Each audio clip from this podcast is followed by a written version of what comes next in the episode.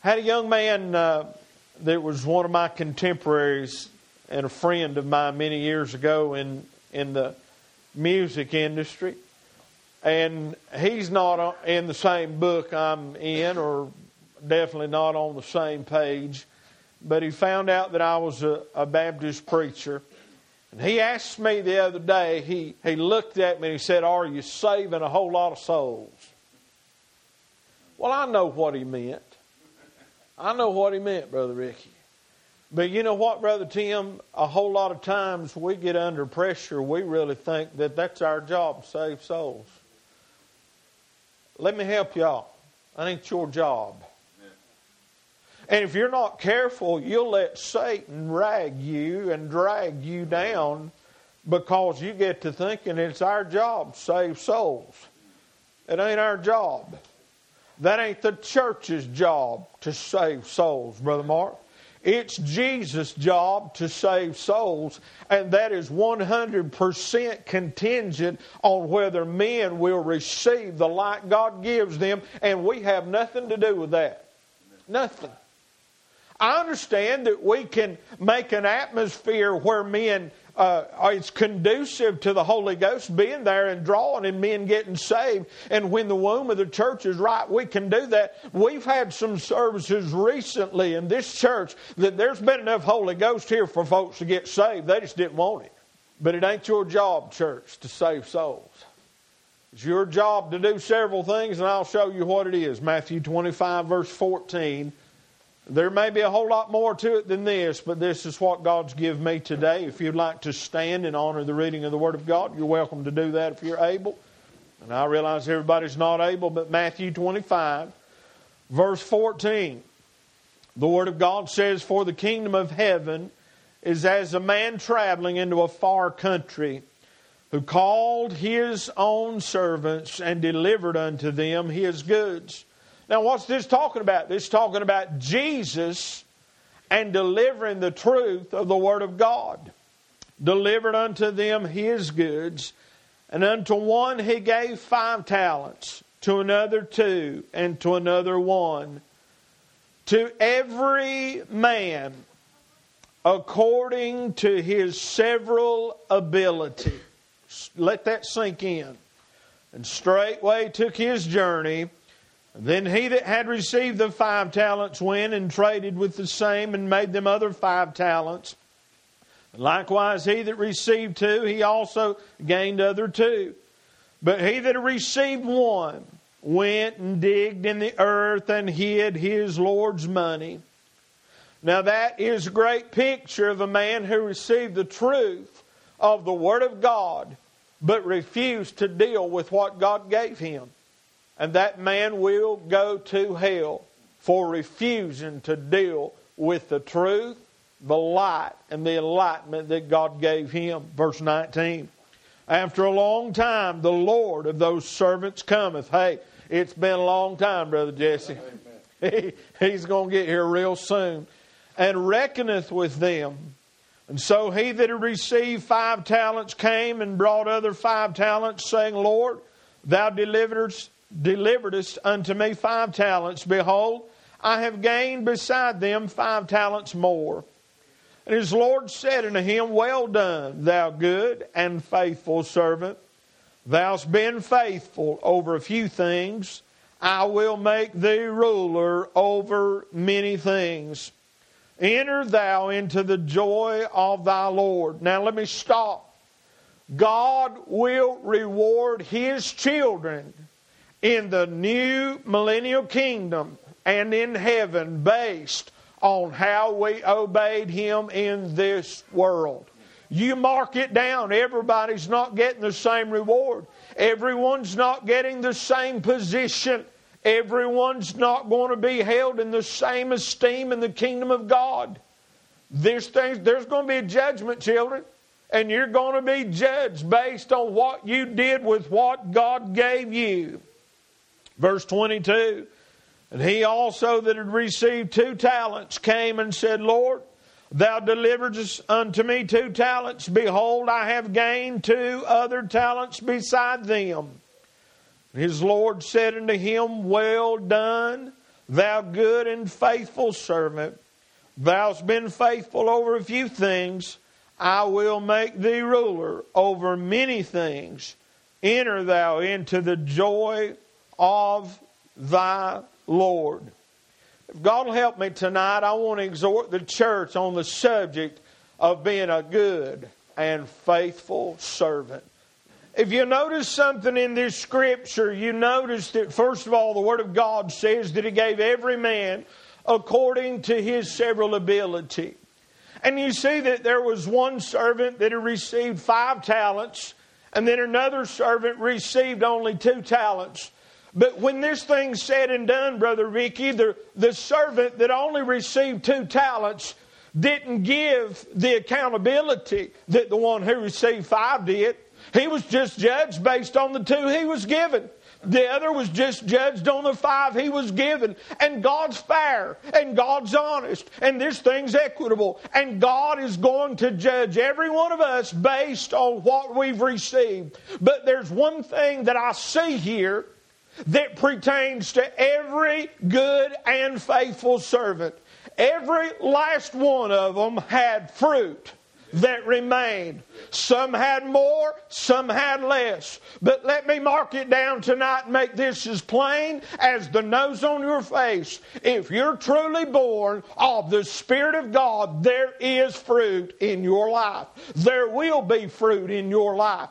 And this crowd that say they're saved, say they're born of the Spirit of God, and their whole life has just been a life of heartaches and turmoils and just been all kinds of confusion and a great big mess. And they can't go back through the steps of their so called Christian life. I'm talking about people that say they've been saved for five years.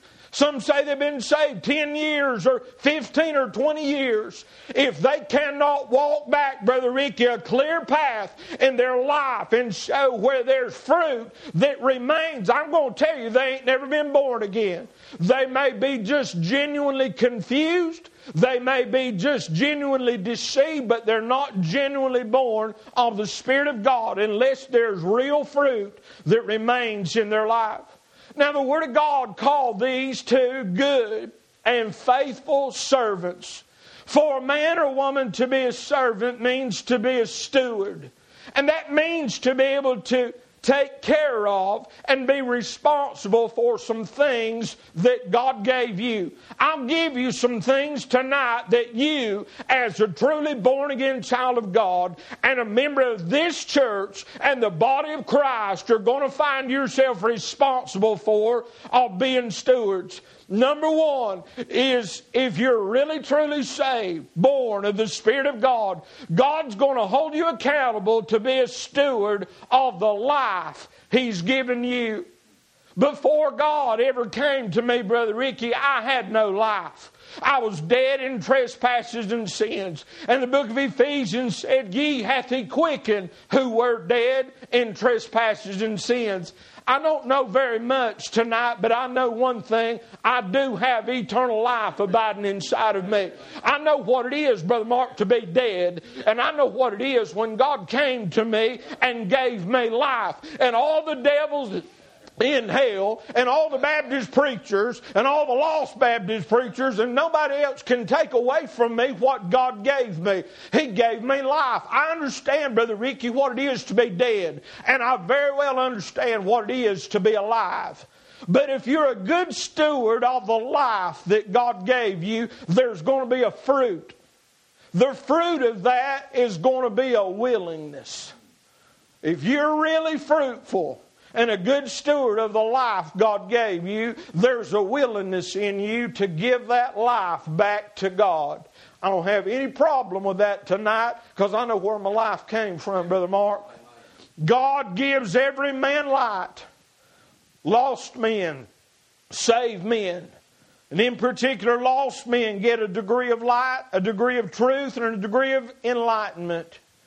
And God gives fair portions according to the ability of every individual man to receive and to respond to the light that God gives you. Did you know tonight that some people are slow in their thinking and slow in their mind? And did you know that God is fair and equitable and God holds them accountable based on how they are mentally able to receive the light that God gives them? But God judges every man according to their willingness to receive whatever measure of light God gives them. And once you've truly been saved, once you've truly been born of the Spirit of God, from that point forward, everything you've had in the past has been grace and mercy, and it was absolutely free, Brother Ricky. But from this point forward, everything that you're going to get is going to cost you something. There's going to have to be a willingness in your heart. If you're lost, there's going to have to be a willingness to receive the light God gives you. But if you're really saved, there's going to have to be a willingness in your heart. Let me give you this out of Romans 12 1. Paul said, I beseech ye, therefore, brethren, by the mercies of God, that ye present your bodies a living sacrifice, holy, acceptable unto God, which is your reasonable service. Could you imagine tonight the offense? Could you imagine how awfully, terribly offended I would be if I watched Brother Ricky and Miss Diane, their vehicle fell apart like a dollar watch, and I was to give Brother Ricky a nice vehicle to drive. And I said, Brother Ricky, you're going to have to be able to go to the grocery store. You're going to have to be able to take your wife out once in a while. Maybe you need to go to a doctor. Maybe you need to go to a job. You need to go work. You're going to have to have a vehicle. And, brother, I love you enough that I'm going to give you a vehicle. And I, am not only going to give you a vehicle, brother, I'm going to buy you gas for it. Wherever you need to go in that vehicle, I'm going to keep it up. I'm going to change the oil. I'm going to keep your vehicle up because I believe it's important for you to be able to take your wife and your little little family and go. Could you imagine the offense on one Wednesday night when I say, Brother Ricky, Miss Laura ain't able to go, and would you just drive me out to Bojangles so I can get us a biscuit for supper? Brother Ricky starts him hawing around saying, Well, that really ain't on my way. I go down the hill the other way. And Brother Ricky started making excuses for why I can't take you to Bojangles. But yet people say they're saved, born of the Spirit of God, and the life that you have in you belongs to God, and God calls on us to do something for Him, and we start Him on around, God, why I can't do this. Boy, you think about the offense in that how that offends him and hurts his feelings. Betty, I'll tell you what, I owe God everything I got. There ain't one thing on this hill he can't have. It belongs to him. Everything I've got belongs to him, Brother Mark. Every breath I've got in my body belongs to God, and if he wants it, it's his. And boy, if we'd take that attitude, I'm telling you what, God would pour His blessings out on us like you don't even know how God would bless you. If you'd just be willing. I mean, be willing, let God be in control.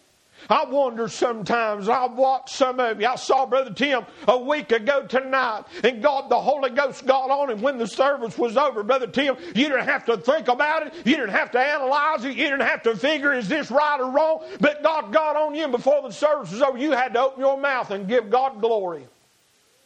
That's how God wants you to be, Brother Mark.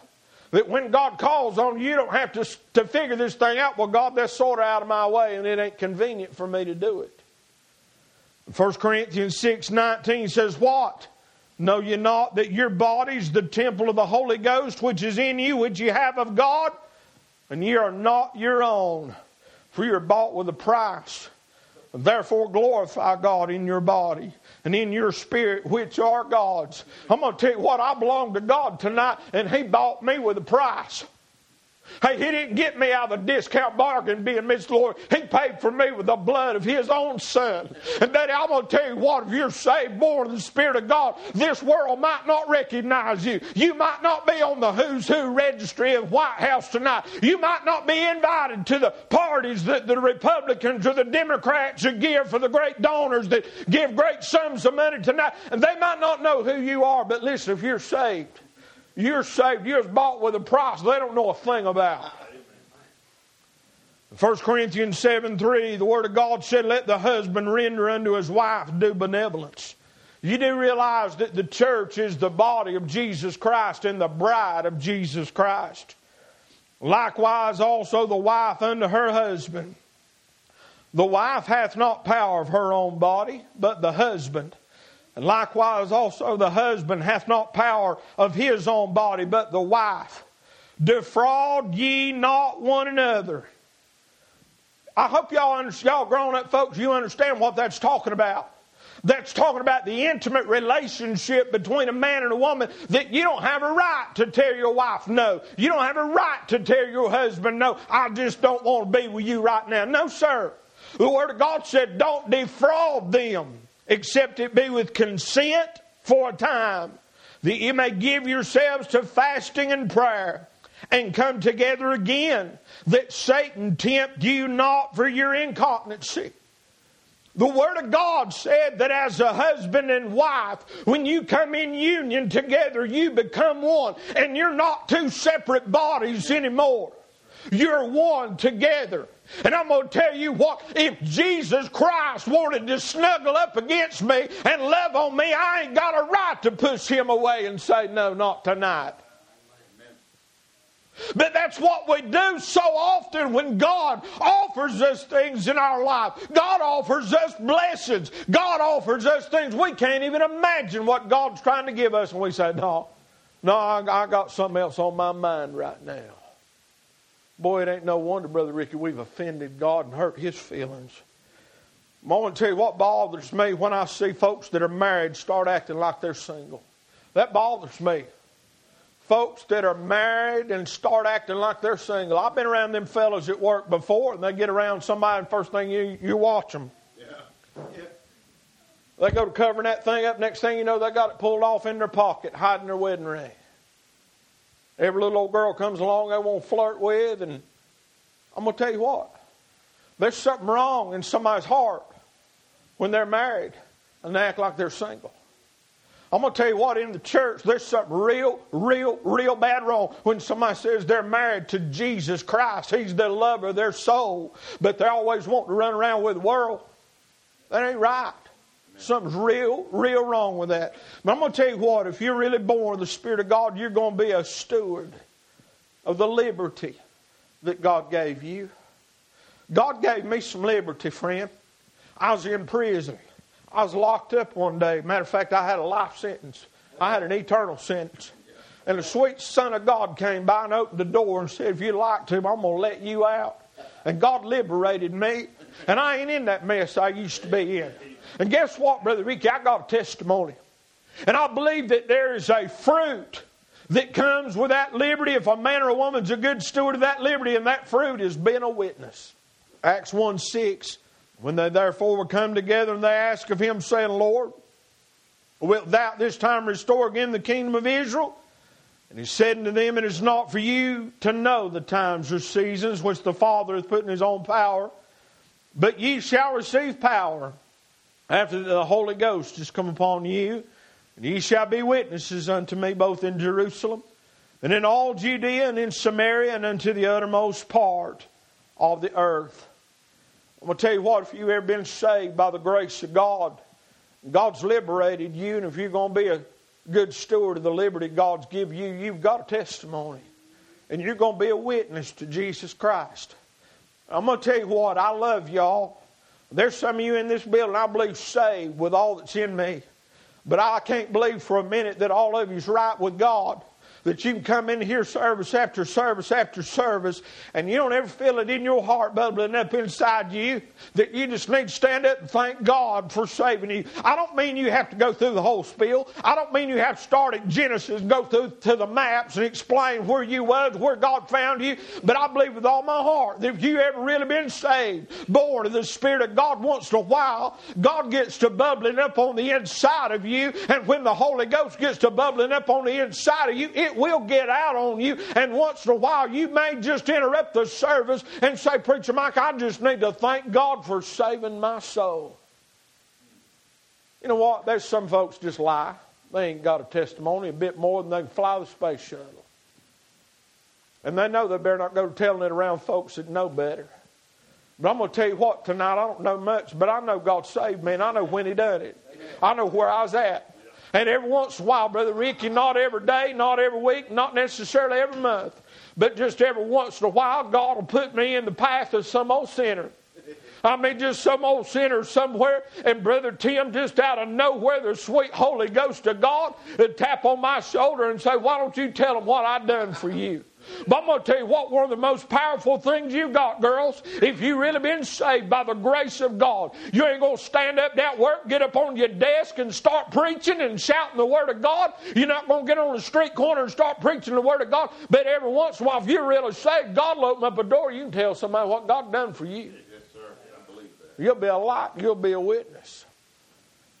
I'll tell you another thing you'll be a steward of, and this church will be a steward of, and that's the law that God gave us. I'm talking about His Word. In Ephesians 1.13, the Word of God says, In whom ye also trusted after that ye heard the word of truth, the gospel of your salvation, in whom also after that ye believed ye were sealed with the Holy Spirit of promise. Philippians 2.16 says, Holding forth the word of life, that I may rejoice in the day of Christ, that I have not run in vain, neither labored in vain.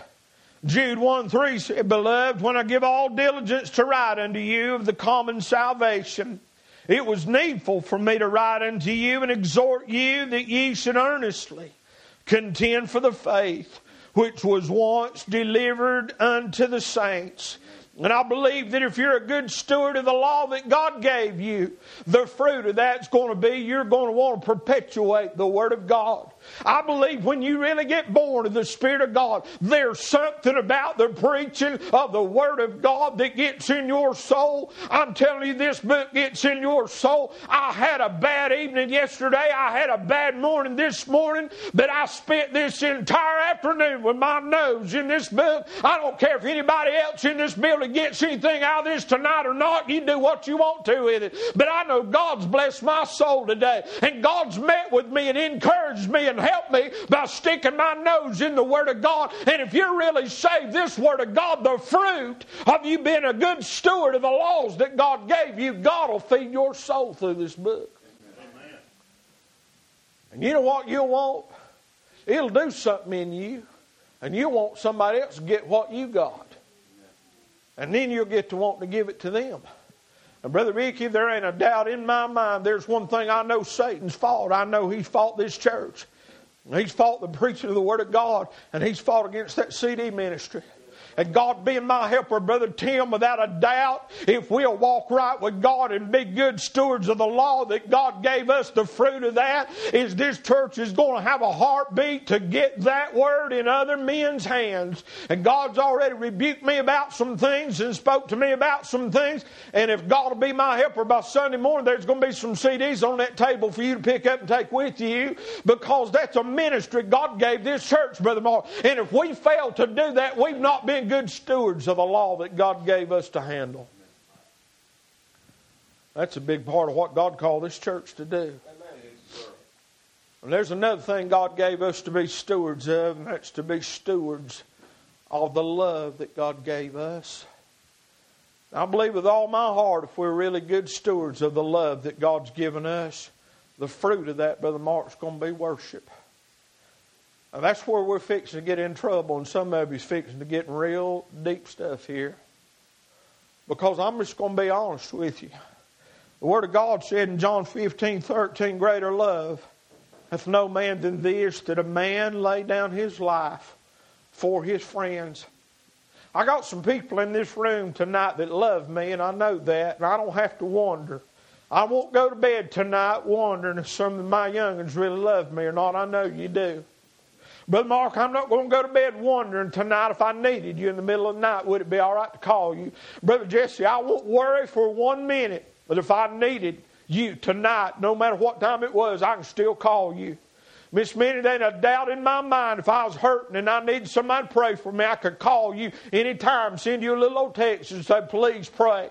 Miss Pat, there ain't a doubt in my mind if me and Sister Laura was hurting and I needed somebody to come love on my wife and pray with my wife. I believe you, Miss Meg, I believe y'all be here in a heartbeat. That don't bother me for a minute. But Brother Tim, I got somebody that loved me a whole lot more than just that. I'm telling you, God loved me with such a love. He was willing to give his life for me. Amen. If he was willing to give his life for me, I, I sure ought to be willing to give mine back to him. And I ought to be willing to worship him. Worship. Worship starts when God comes by to let us love on him. You can praise God anytime and any place. You can extol God anytime and any place. You can brag on Jesus Christ anytime and any place. But the only time you'll ever worship Him is when He's in your presence to receive it.